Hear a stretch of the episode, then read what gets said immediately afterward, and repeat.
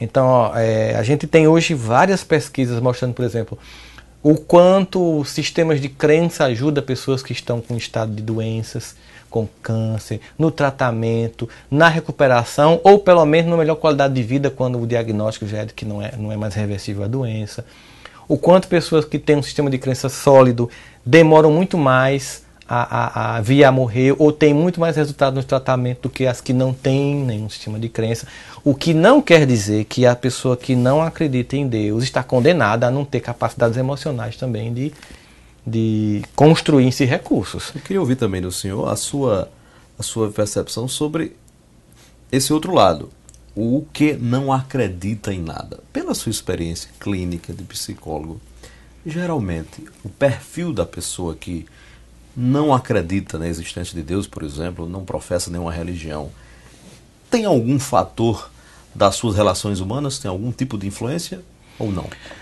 Em que sentido tu fala essa influência? Por exemplo, esse, esse, esse, esse, essa pessoa que se declara ateu, por exemplo, Agnóstico, tal. tem alguma coisa a ver na sua experiência clínica com suas relações na infância, por exemplo, algum tipo de, de conflito que levou ela, ela a se frustrar com esse sistema de religião, sei lá? Acontece muito assim, por exemplo, você tem um filho, você tem uma religião, qualquer que seja uhum. ela, você tem seus filhos, e você vive essa religião de forma hipócrita.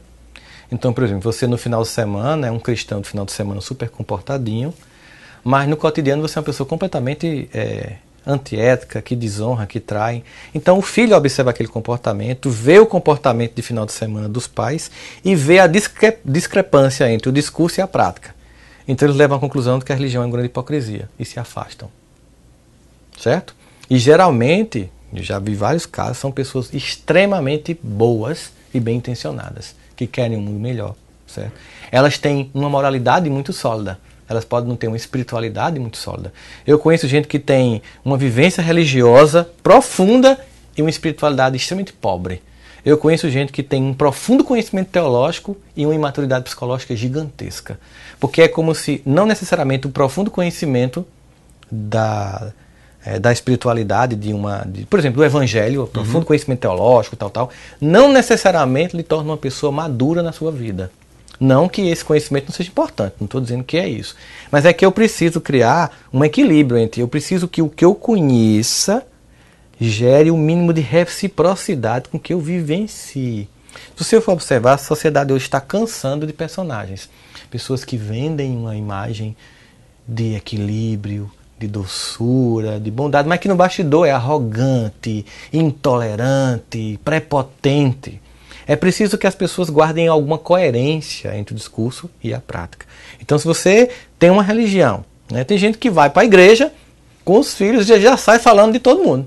Então entra um menino entra no carro e. Quando ah, termina o culto. É, por exemplo. A missa. a missa termina, ah, é porque fulano, você viu como fulano estava? Poxa, eu estava falando de Deus, tal, de amar os irmãos, isso aqui, aqui já estão se agredindo. Então essa pessoa tem uma tendência a criar uma certa, é, um certo distanciamento dos princípios de religiosidade apresentados pelos pais. Isso é fato, isso acontece sim.